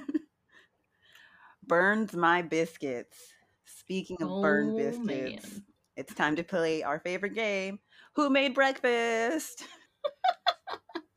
we see that Katina is taking her turn today. Now, if I was Olajuwon, I would not want to eat this breakfast. like, she's making basic scrambled eggs, and 80% of it is burnt to the pan. I told y'all from day one, Katina does not know how to boil water. I knew she couldn't cook. I knew. And now we we see. She knows the ways of the internet. If she was unsure about how to make scrambled eggs, shouldn't she have Googled it? That's why I don't understand people who say they can't cook. If you can follow directions, you can cook. Yeah. Yeah. Now, if you can't follow directions, that's a whole nother problem. Here's a short story. One time I came home to my sister trying to make spaghetti, and this bitch had like the lowest boil ever. I'm like, how long have you been it looked like hot water. It was not boiling. Yeah. How long have you been doing it? It's been like 20 minutes and it's still not noodle yet. And I was like, oh my God, read the directions. you literally can't boil water. That's what I say. I just, I don't understand. But whatever. She's be- she's better now. I'll tell her. I'll give you that. But man, that first time I was I was scared for her. You're gonna be hungry like for life. but yeah, the the bacon looked okay, but those eggs were a struggle for real. they were bad. Nonetheless, Elijah. Unless it's a secret plan to not having to make breakfast. No, he's gonna learn her. Oh damn it! because we find that out in the episode description for the next episode. Katina's cooking classes continue. oh my gosh. Uh, so sad. Nonetheless, Olajuwon comes out, says good morning with a kiss, and that he didn't know that she was up, but she says she was trying to surprise him with breakfast, which she did. It, he smelled it and it just woke him up out of his sleep. It's the perfect way to wake up. It's better than Folgers in your cup. that hot, burnt eggs. Just woo, revived him. he says that he's like a bear and he hibernates until he smells food. But they're starting the week off right, apparently. Next, we see Katina is having a little Skype call with her good friend Imani. She says that they've known each other since they were 10. So she's seen Katina in every aspect of her life and always gives great advice. Katina says that she misses her because it's been a while. They haven't seen each other since the wedding.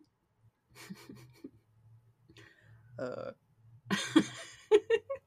and to me seeing them on Skype makes it to me seem like she's not local. Maybe. So uh, you probably go long amount of time without seeing her, like in person. So Yeah. a month shouldn't be a big deal. I now don't that you mentioned that before. Imani asks how married life is going, and Katina says that it's definitely been an adjustment. Her and Olajuwon have differences, and he gets frustrated with her because he felt like she wasn't being vulnerable with him. She says that at first she felt like she needed to guard herself, and Imani asks why. Katina says, It's obvious. Like, nobody wants to get hurt, girl. And Imani says, Well, you're marrying a stranger.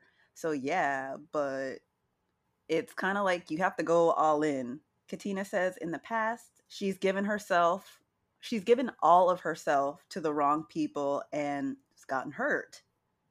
She didn't realize how much that still affects her now in this current relationship, which we've talked about before. Like, yeah. the reason I think she's been in so many bad relationships that she's not even phased by Olajuwon's Yeah. toxicity. She says that she's taking it one day at a time and she feels more comfortable opening up to him now. He's like a safe place for her where she can be vulnerable and let her feelings grow. Mm. When? When Mm. was that? When he's not yelling at her. When he's asleep, I guess. Imani says that if Katina is really in this, which she thinks she is, then her heart is already committed to it. She just needs to stay true to what she's feeling inside because this is something she's never experienced before. She just needs to take in all the factors so that she can accurately feel what she needs to feel. She just needs to feel what's in her heart and go with that. Katina says she's going to take that in and she's going to move with her heart now. This is when Imani asks about the quote unquote romance department. And Katina gives us like a laugh and says they're attracted to each other for sure. Like he be kissing on my neck and stuff. And we have all the PDA.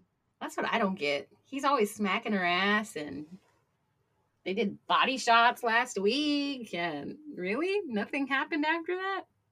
You stopped yourself? That's what they're telling us. I don't know. Are they I don't know if I pulling a Claire and Ryan? Maybe. I don't know why. I don't know why either. But she says ultimately that they haven't consummated their marriage yet. She says that they want to build an emotional connection. But the minute anything happens, Imani will be the first to know because Katina's going to shoot her a text with her Yelp star rating in it. On Twitter, I said one star would not recommend, but that's just me. Probably so. Oh, God. I can't even imagine. I bet he's so selfish.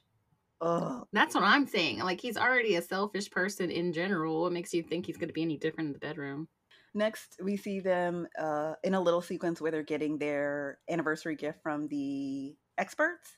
They have the plaque with their vows, the wedding album, champagne, and the most exciting thing, carrot cake. They still cannot believe that you could have carrot cake as a As a wedding, wedding cake. cake option. It made me think about the funfetti people. I know. I really didn't think people got that as a wedding cake, but apparently it's a I, thing. I didn't even know that was like an option. Yeah. Well, you can get carrot or funfetti. There you go. If you're paying for it, I don't see why it wouldn't be an option. Right? That's true. That's true. Uh, next, we see a self record where Katina is telling us they're celebrating their one month anniversary. It's a surprise what they're doing because she organized it. She hopes that he likes it, but he has no clue on what's going on. All he knows is it's something he's never tried before. Did you notice this? Again, Mm. Olajuwon does not have his shirt on. He never has his shirt on. Why? he has on an undershirt. He likes, But not an actual shirt. see. Yeah, he likes to show off. So weird. Because, yeah, in the next scene, we see them walking down the steps to the river, and he has on a collared shirt at that point. Yeah. He says, Oh, this is some Italy shit. Romantic. And she says, Yes, you've never done this before, right? And he says, No. And in ITM, Katina says that traditionally people think that the man would plan the date, but she doesn't think like that. She says she would rather take things into her own hands and do what she wants to do rather than him planning and it suck.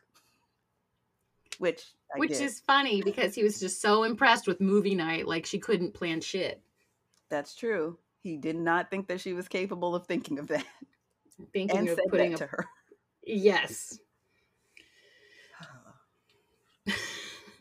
She says that this is the one month anniversary. He can plan the one year. So then the troll editors give us a scene of Olajuwon saying that Katina gifted him with a gondola ride, and he can't express how romantic a gondola ride is. it means a lot to him because Katina always figures out how she can bring her turn up world into his relaxed world. He's at a loss for words. Yet he won't shut up. Then we see them toasting in the gondola. and Katina asks him if he knows why she picked this. He says no. She tells him that lately he's been saying that he wants to travel a lot, and she's been to Italy, and this is something that she did there. So it feels like, you know, they're away from home, even though they're in the middle of the Charles River or whatever. Yeah. And then it shows a montage of them riding on the gondola. They smooch under the bridges and all that stuff. Katina says that she knows what she's doing when she comes when it comes to this. And I mean, she doesn't run what is it? That first date Boston IG for no reason. She's got the date thing down Yeah. Cuz he says he needs to step his game up Uh, we could have told him that uh, easily. 11 episodes ago. He says that for the last week, she's really been showing him who she is, and he loves that they had a bounce back because he was scared that that wasn't going to happen. She said she knew they were going to come back from it because she knew he was just tripping over nothing. and they laugh about it. Katina says ultimately she's happy. If they didn't have any fights or issues, she might not want to be in it. That's Bad. weird. Yeah. That's not normal. Back in the ITM, Olajuwon tells us that he and his wife, as he loves to say, hmm are growing emotionally and even physically. He feels like she's starting to understand him, and on a scale of 1 to 10, they're at an 8.5, maybe a 9 at this point. He says the process has made him understand his wife, and he's loving it so far, and hopefully one day he'll be able to say he loves his wife too. Back on the gondola, he says that he's been learning, they've been learning a lot from each other, and it's cool because they balance each other out. He's learned to talk to her and not at her. Mm. This is the one takeaway that he's had in 30 days because he's going to mention it 10,000 more times this episode. It's like the the one thing that's stuck in his mind yeah. from the experts. So he tells Katina that he really enjoyed the ride and it's the nicest thing that someone's ever done for him. If you would have asked him, he wouldn't even know what this is. And then they both repeatedly say gondola wrong multiple times. I think she to- knows how to say it, but he's saying it so wrong it's messing her up. And because you can see when she says it, she's like confused about what's coming out of her mouth. she's like, this fucker is making me say it wrong. but ultimately they land on gondolier or gondola. And then the, Yeah. Yeah. Ganjala. Yes. And then the gondolier, who's the person that drives the boat, says that ganja is something else to Olajuwon, and he says he definitely knows. and we all know he knows because we saw this show a couple weeks ago where he was fried out of his brain. Yup. And of course, they all laugh. So that was their date night out. Uh, the next scene, they're back home after the ganja ride. And Not ganja ride.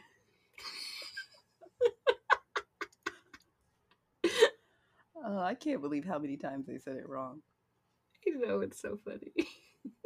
Uh, Olajuwon is asking Katina how she feels, and she says she feels happy. She doesn't know how to explain how her heart feels, but she's still happy with him. He says he feels great too. She says that he's added to her joy, and she thinks they can make it in the long run. How, Katina? Because she just really wants to be married, and that's it. I think that's that's the line there. It doesn't care who he is. she doesn't care who he is or how she make he makes her feel. She's married, and that's it. She wants to be married. Happily ever after. No. Mm. In an ITM, Olajuwon says that they've been through so much. They've been through thick and thin at this point, but the one month anniversary was successful. It was really good and nice. He feels blessed to have a woman in his life that changed him. So they cut back to him telling this to Katina basically. He says that the man sitting with her on the couch is a great man, and he's becoming that because his wife calls out his errors without even doing it, just being who she is. He says he was quick to point the finger, but he doesn't want to do that anymore. Instead, he's going to ask himself what he could be doing better. He tells Katina that she's an amazing woman and he enjoys every moment with her, even her terrible cooking, because even though it's not the best, it's something they can work on. Uh, he says he wouldn't change her for anything. And in his heart, he feels like he's reached another level because he's feeling her. And there's a difference between liking you and feeling you, which we've all known. He's been smitten kitten this entire time since she walked down the aisle. Yep. He's just been fighting with himself, which is kind of what Katina says. This is the first time he's really telling her he's got, you know, his fifis, and she just eats it up with a spoon as usual. Mm-hmm. She says, "Let's go to bed," and gets up from the couch. Like you said, he gives her a slap on the ass, and they close the door on us, only to find out that they were brushing their teeth together like good Christians. Holding each other and brushing each So weird. eating toothpaste in her hair. So weird. Then Katina tells us that it was nice of him to say that he's feeling her and made her feel happy, but she already knew it. He just needed to tell himself, basically. But nonetheless, it did make her feel good knowing that he can acknowledge that he's not an easy person to deal with. Then it cuts back to them in the bedroom, and for some reason, Katina doesn't have pajamas to wear. she didn't do the wash. Okay. I don't know what she does all day working from home. not laundry and not cooking. Maybe she's actually working. Imagine that. oh my gosh. I'm surprised. That was like a good setup for him to say shit, and he didn't say anything. Nope. He gives her some basketball shorts and a tank top, and she goes into the bathroom to change. While he's waiting, he asks her where the stuff is from the experts from last week, and she says it's in the drawer. Does he need the handcuffs? And that perks him up, and he says, Do you want me to use the handcuffs? Are you going to handcuff me to the bed for no reason? And she just kind of laughs it off. She eventually walks out of the bathroom in his outfit and says, You know, you couldn't have given me cuter clothes. he says, Nope. She looks like a basketball player, and he always wanted an athletic wife. Someone says on oh, the internet. Oh, the internet. So he he gave her those clothes because he secretly just wants to fuck himself. I mean, Which I yeah, I mean they can't argue. that. he loves himself the most. I was waiting for her to have a Janet Jackson nipple slip because he gave I her one of those like huge, like lifting tank tops where like the hole is the whole side out. Yeah. but yeah, they get into bed, they get situated and snuggled up, and we get a voiceover of Katina saying that there were times when she was honestly worried they wouldn't be able to make it, but this anniversary makes her look forward to future anniversaries. She feels like their marriage is on a good path. They're still getting to know each other, and their relationship is definitely growing. She's excited to see what the next weeks have in store for them, and she's grateful that her love story is not filled with negativity. She hopes there's more anniversaries to come. And she slips up and says, I just love, wait, not love. Whoa. I just like being with my husband. Yeah, we're going to see how much you like him soon.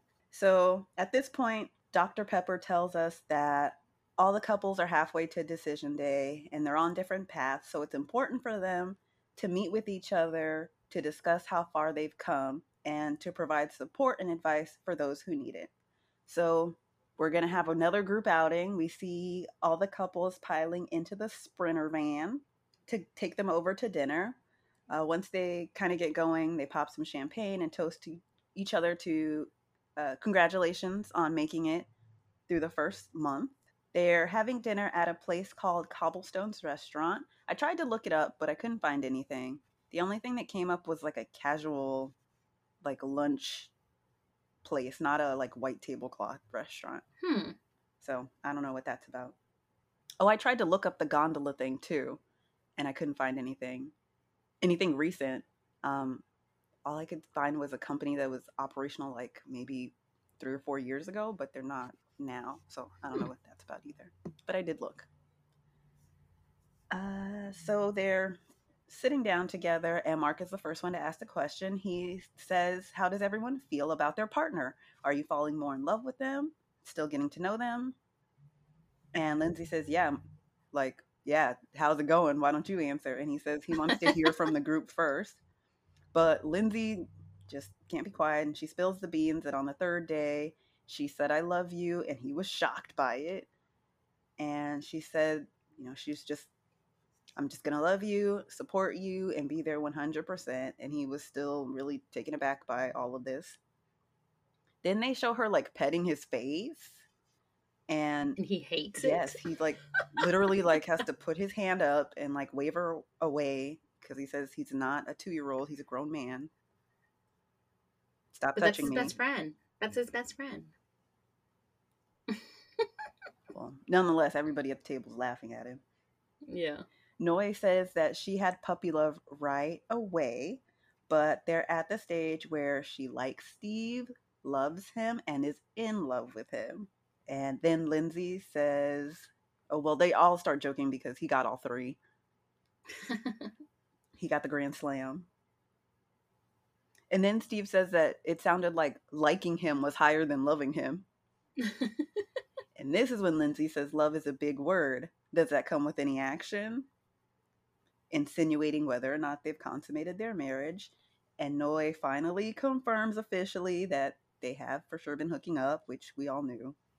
Mm-hmm. But then, being Lindsay, she has to take it a step further and ask if they're enjoying themselves. Oh my god. To which Noi just shoots her a look because she's getting too far in their business now.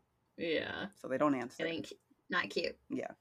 Then we hear Jasmina say that she didn't expect marriage to be easy, but she definitely didn't, definitely didn't expect it to be hard on like day two. There's been so many times that her and Michael weren't on the same page, but they just had to have a real honest conversation with themselves about what they want. Now they've both made a promise that every day they're going to treat it like decision day and give 100%. The other couple say that's fire. That's fire. it is fire. Uh, Mark says that it hasn't been an easy process for him and Lindsay either.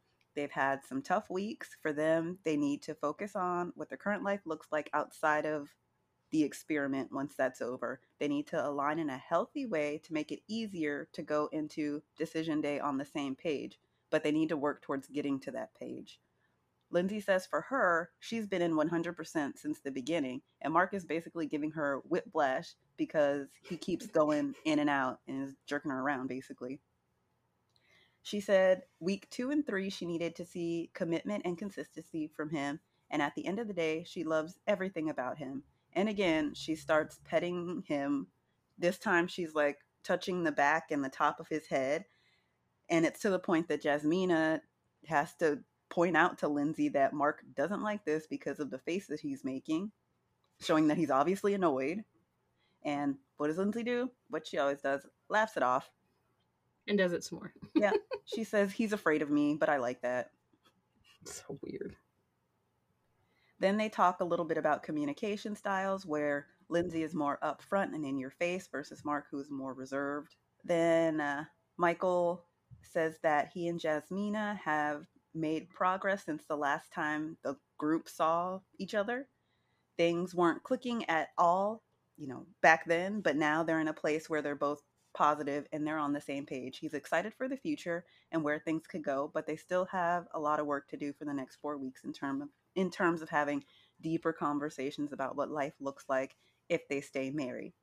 Jasmina agrees with everything he says, but is also hoping that they do that so that the romance can be in the picture because it's not at this point at all right now. She can't p- picture herself saying yes on decision day if she doesn't have feelings romantically.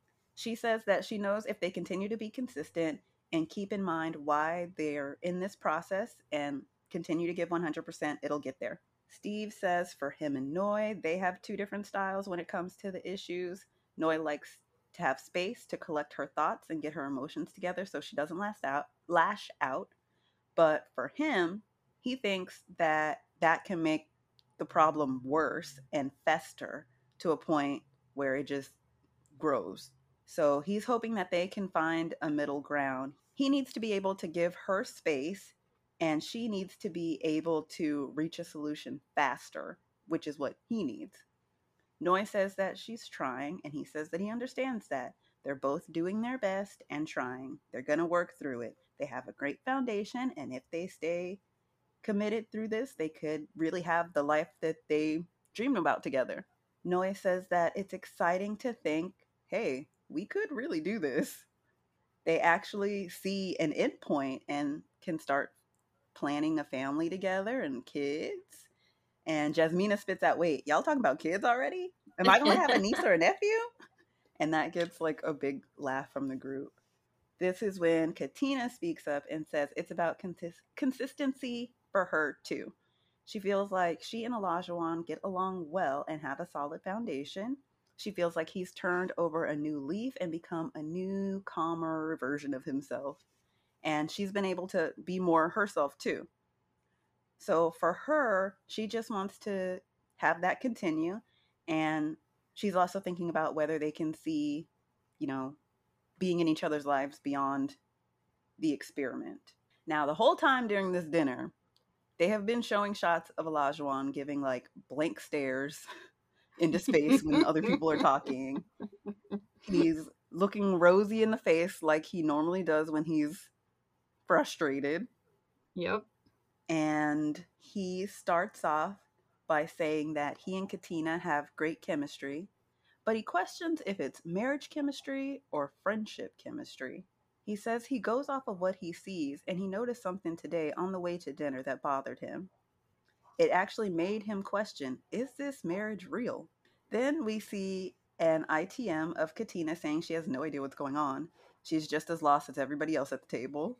So it cuts back to the group dinner where it's obviously awkward now. There's definitely tension at the table. Olajuwon has made this very calculated choice to mm-hmm. let this go on during the dinner and bring up this conversation in front of everyone before talking to Katina about it in private to once again embarrass her in front of these people. Yep. Then we get a voiceover where Olajuwon tells us that on or in the van on the ride over to the restaurant, he borrowed Katina's phone for some reason and decided to swipe through it and he saw something that didn't sit well with him. He tried to let it go, but he just can't do it anymore. Then they show us the footage from inside the bus where uh, we see Michael, Olajuwon, and Katina sitting on the bus. Mike and Katina are pouring the champagne for everybody to do the toast. Mm-hmm. And we see Olajuwon just scrolling through Homegirl's phone like nothing. But if you notice later, that's actually his phone. Oh. because it's white. And then when we Mhm. see them later, her phone is black. His phone is white. Huh. So this is why we say, is this real fight or no? Okay. But and you know, in the footage, she's totally unfazed by him having her phone. She's just Mhm. going about her business, not paying any attention, like someone who doesn't have anything to hide. Exactly. Exactly. Then we go back to the dinner, and he tells Katina, or he asks her if she wants him to bring it up. He'll talk about it right now. You already brought it up to shame her. What What are you talking about? What a dick, man. And of course, she says no. I don't want you to say it because I don't even know what you're talking about. Why would you want to reveal it in front of everybody? And in ITM, she again says that she's really confused about hap- what's happening. A minute ago, they were kissing at the table, and now he's flipping out on her. Total Jekyll and Hyde, and she has no idea what set this off. Then we go to a dueling ITM with Olajuwon, and the producer is asking him how he feels about Decision Day and his tone has changed. Once again, he says it's up in the air right now.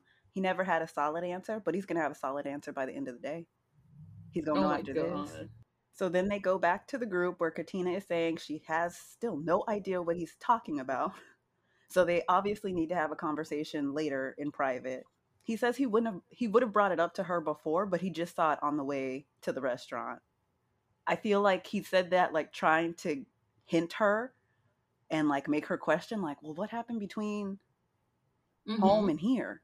But again, she's just she has nothing to hide, so she's like, "I don't know what the hell. All we did was ride on the bus. What happened on the bus?" But also, like, you see it. Why don't you just, what's this? Right? Just real quick. What's this? What's the purpose of festering on it on the during the whole ass dinner? To embarrass her to bring it up in front of everybody, so everybody knows what a bad person Katina is. Oh my god. Um, she tells him that he shouldn't have brought this up in front of everybody at dinner without addressing it with her in private. He says that he told her in her in his vows that he was going to be honest and truthful. And she says, "Okay, that's fine, but there's a difference between being honest and insinuating something in front of everybody. That's not what's happening here. Yeah. You know, it's like throwing gas on a flame that you didn't even know was burning. Like, what is happening?" Uh, again, he tells her he's not talking at her, he's talking with her. And he says he has to be honest with her and himself. And again, Katina questions how is this being honest when you're saying all you're saying is that you noticed something on the way here that you didn't like. He couldn't even wait till the dinner was over to bring it up. He says that he doesn't have to engage in what it is. He's just trying to address it so she knows that her husband is not okay. And now it's her job to figure out what the problem is with her husband. Oh my god. so let's play games, basically. Yeah. Then he says towards the table because he's not talking at Katina. He's talking with her. Whatever it is, when he explains it, it shouldn't be a conversation because she's his wife and that's how petty it is. But this is when Lindsay pipes up and says that she totally understands Olajuwon because they're so much alike. She knows that he's ride or die for that bitch Katina, but that bitch Katina is like, I don't even know what the hell that happened, or I don't know what's going on or what happened. Now, this is how I know Katina is really in her head because there's no way she would let Lindsay pass with calling her a bitch twice. Well, here's the thing. In After Party, Keisha takes this as Lindsay defending her. Do you take this as Lindsay defending her? No, not necessarily. I don't either. Because she, the first thing she says is she understands Olajuwon. Where Olajuwon is coming from, yeah. But then she says that Katina has no idea what you're talking about. So I don't know. She's just stating fact. I guess so, yeah, I'm right? Uh, anyway, Olajuwon tells Lindsay that it's like a spit in his face, and it's something that he is not okay with, and he's being dead serious. It's something that he doesn't even want to address on camera because it can get ugly. Then why the fuck are you bringing it up on camera? Right. So yeah, here we go with the manipulation games. I don't like this at all. Mm-mm. Jasmina says it's the way he brought it up without Katina knowing. Pl- puts her in an awkward place now, and it's in front of all of them because they don't know what you're talking about either. where's this coming from? And Katina says, yeah, two seconds ago we were just fine and holding hands. And they're basically trying to explain to him that Katina didn't like his delivery or the unknown about it. Noi chimes in as well and says that this definitely needed to be a private conversation. At that point, Katina says she's done with dinner. She's ready to go. And production does interviews with all three of the other couples and asks them how they feel about the situation. And they all just kind of say they understood that Katina was blindsided and they don't understand what's going on, but it's an issue that Katina and Olajuwon need to handle on their own in private. I'd like to give a special shout out here to Drunk Lindsay, who could barely stand up yep. in their couples interview. that red wine was hitting, I guess. Mm-hmm. And even after causing this whole giant scene, he still expects her to walk out arm in arm with him. Yeah, I saw that. I'm surprised she didn't do it. But yeah. I don't know. She's she's hard to read most of the time. Did you notice her little like baby bag? I did. so after that amazing dinner, they're back at so home. So good. And Katina is sitting uh, at the island in the kitchen, and Olajuwon asked to see her phone. This is when we see that his phone is the white phone and her phone is the black phone because he has mm-hmm. his phone in his hand. Um, he swipes around a couple times and goes straight to an app and asks her why she has it. And she says that it's old. He says, That doesn't matter. Why do you have it? Again, she tells him at it's old and she doesn't have a profile on the app anymore. In a voiceover, she tells us that the app has been on her phone for a couple of years. She literally forgot it was there, which happens. Yeah.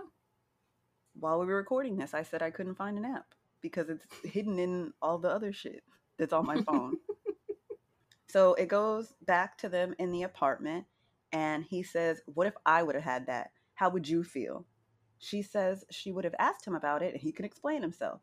Olajuwon then goes on to say the fact that she still has it on her phone and is keeping it there is spitting in his face. That was the first thing he deleted from his phone. she tries to explain herself and he tells her to pipe down basically by talking over her and says all he hears is, is excuses. She's trying to explain to him that she's not giving an excuse and he overtalks her again and says, Yes, they're excuses. If the app is on your phone, it's an excuse because you're going to say whatever you're going to say is an excuse for why the app is there. You're married. if your friend was married and told you that they had an app on their phone, would you think that's fucked up? Answer it. And she says yes and is trying to continue, but he cuts her off again and he says, Okay, that's all I mm-hmm. need to hear. If I had this on my phone, would you think that's fucked up for Olajuwon? Even if I hadn't used it, would that be fucked up? She says that she would ask him about it, and if she could see that he's not active or didn't have an account, she wouldn't be at the same level of psycho that he's at right yeah. now.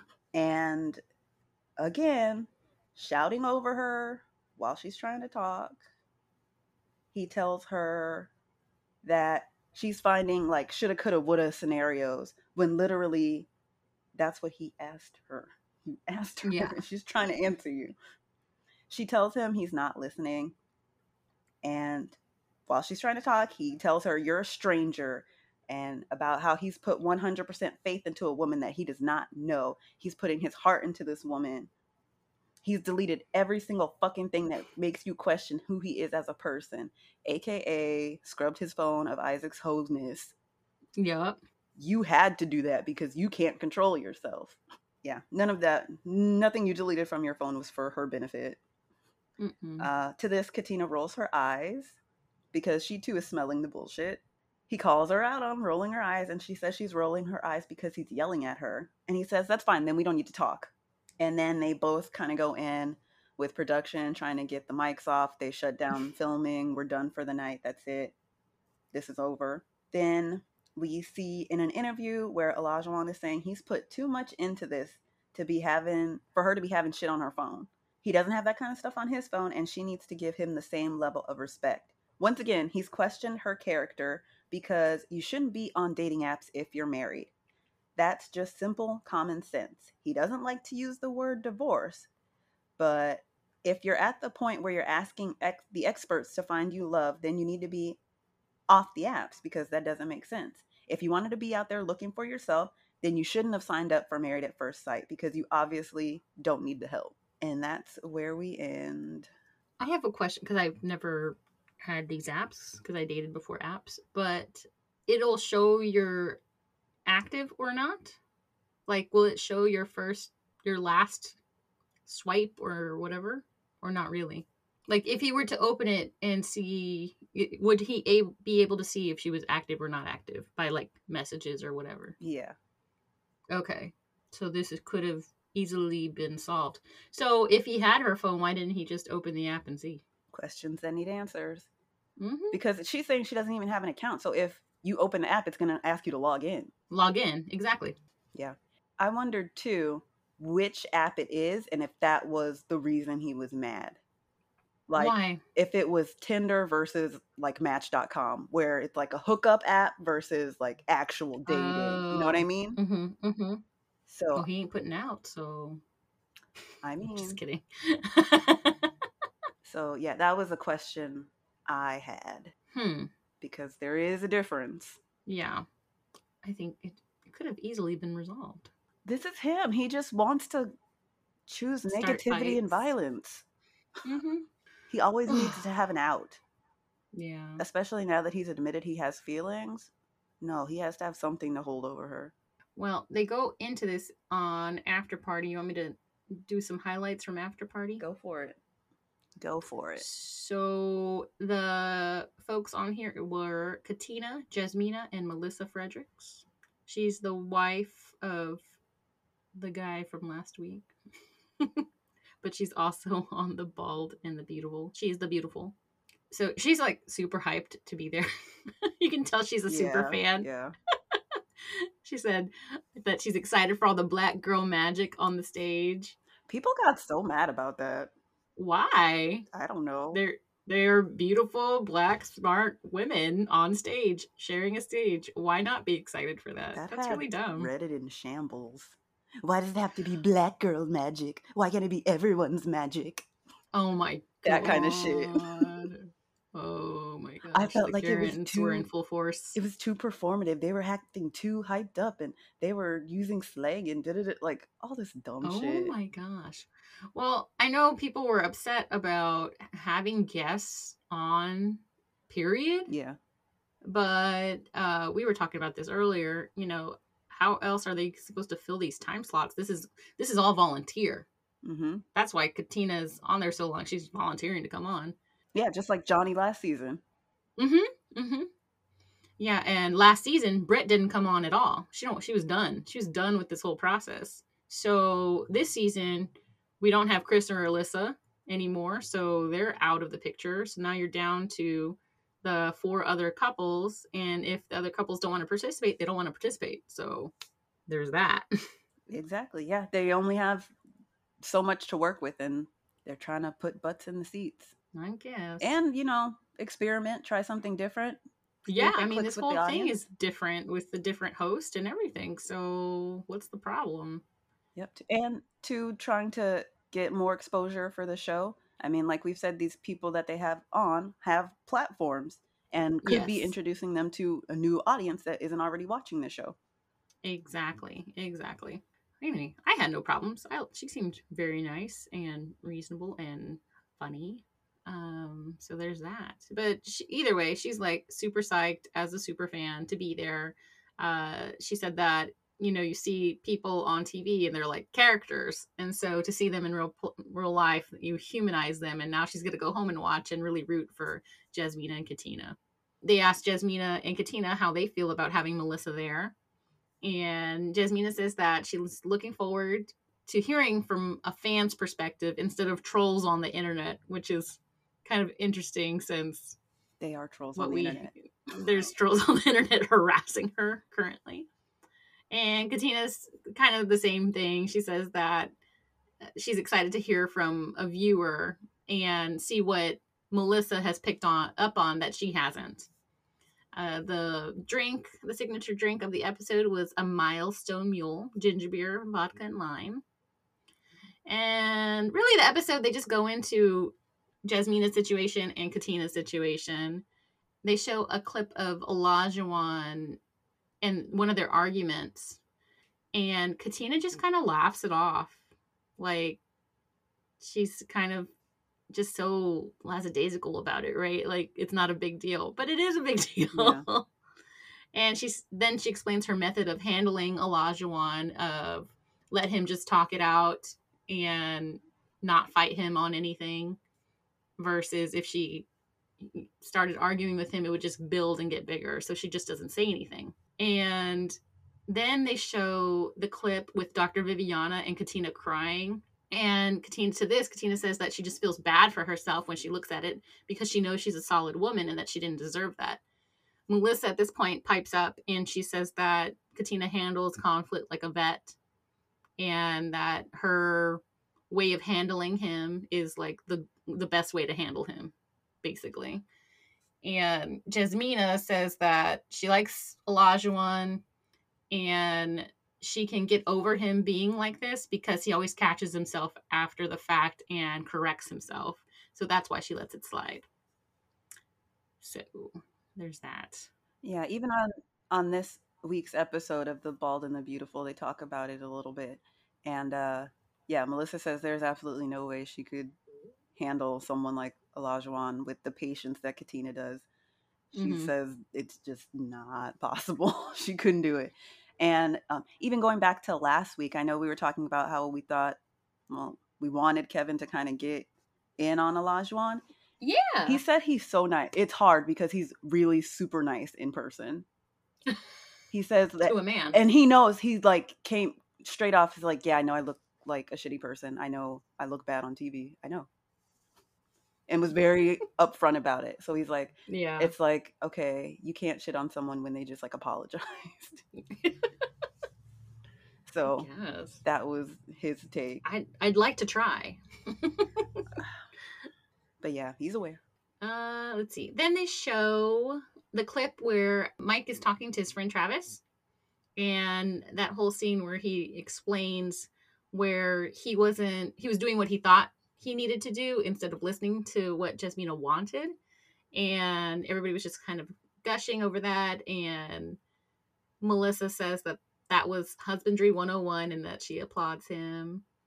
And they asked jasmina like what's the difference now?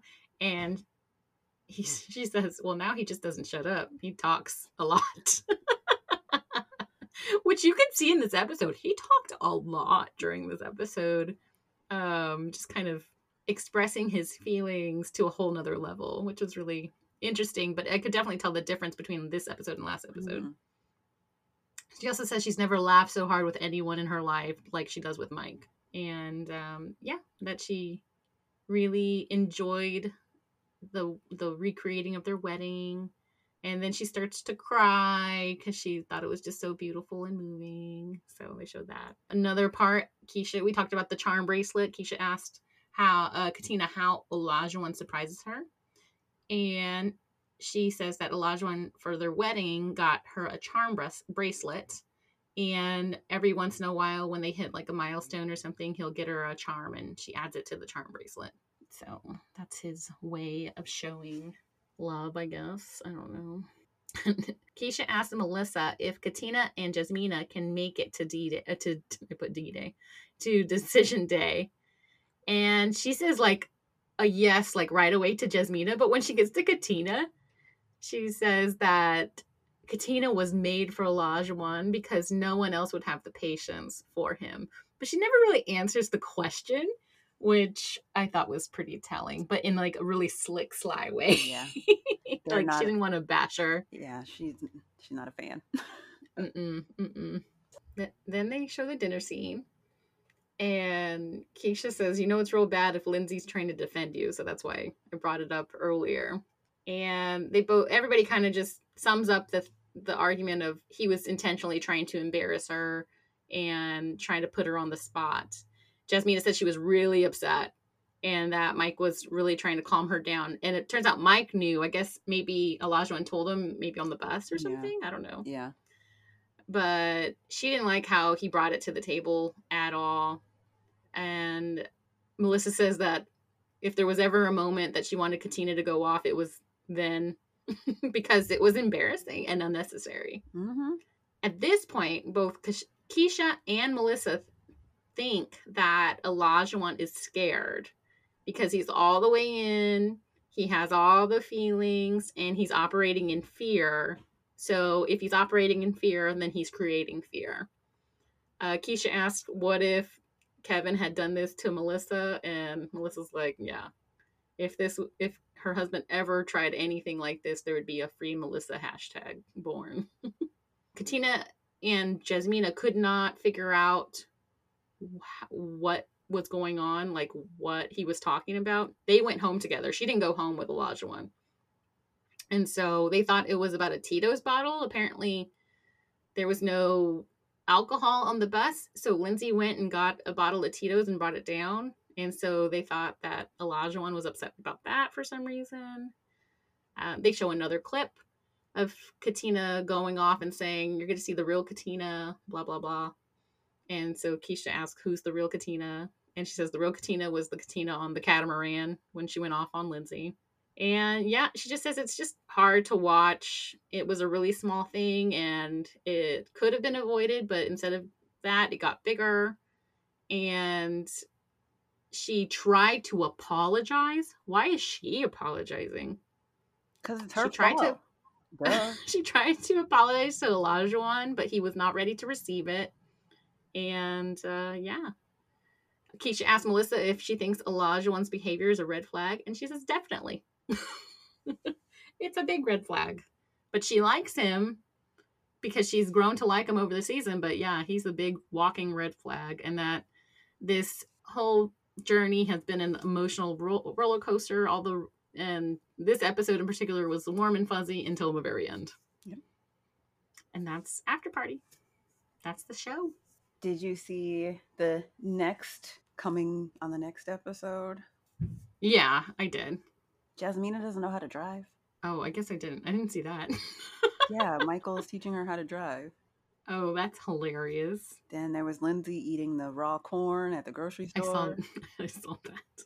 Steve and Noi have a fight because he Mhm. wants to split up the duties, and she says he can kiss her ass. Yep. Saw that. We see Katina crying after this fight. I'm tired of seeing Katina cry. Me too, especially over this dumbass. Right? Um, we see Yasmina or Yasmina, Jasmina saying that she doesn't have feelings for Michael, and Michael saying that he doesn't think he'll say yes on decision day. so I guess we got one nice episode of them, and that's gonna be it. Total opposite of this episode. Oh well. It was a nice, warm, fuzzy feeling while we had it. Yep. And then we see Mark and Lindsay arguing again, and again him with putting the boundaries as far as her physically touching him. Mm-hmm. They're having a conversation, and she's trying to grab on his arm, and he's like, "You don't have to do that," which pisses her off, and she storms off out the door. I'm done. I'm done. Okay. well, she puts on her coat with her ball gown and storms out the door. Why does she have a floor length gown on? I don't understand. That's just what she wears on Tuesday. I don't know. I hate when she wears that blue dress on after party because it matches the chair she's sitting in. Don't both her outfits match those chairs? I think so. I think so too. Mm. Like, why didn't somebody tell her not to wear blue? Right? Because they don't like her. I mean, good enough for me. Wrap All it right. up. Okay. Thanks so much. Thanks so so much for joining us as we cover Married at First Sight, season 14 in Boston. If you have any chisme to send our way, just look us up on Instagram at Chisme Queen's Podcast and on Twitter at Chisme Queen's. Every Wednesday, Igby live tweets the episode, so catch her there. And uh, yeah, that's all I got. You got anything, Igby? You know I don't. Yeah, no, I don't. All right. Well, then, bye. See ya.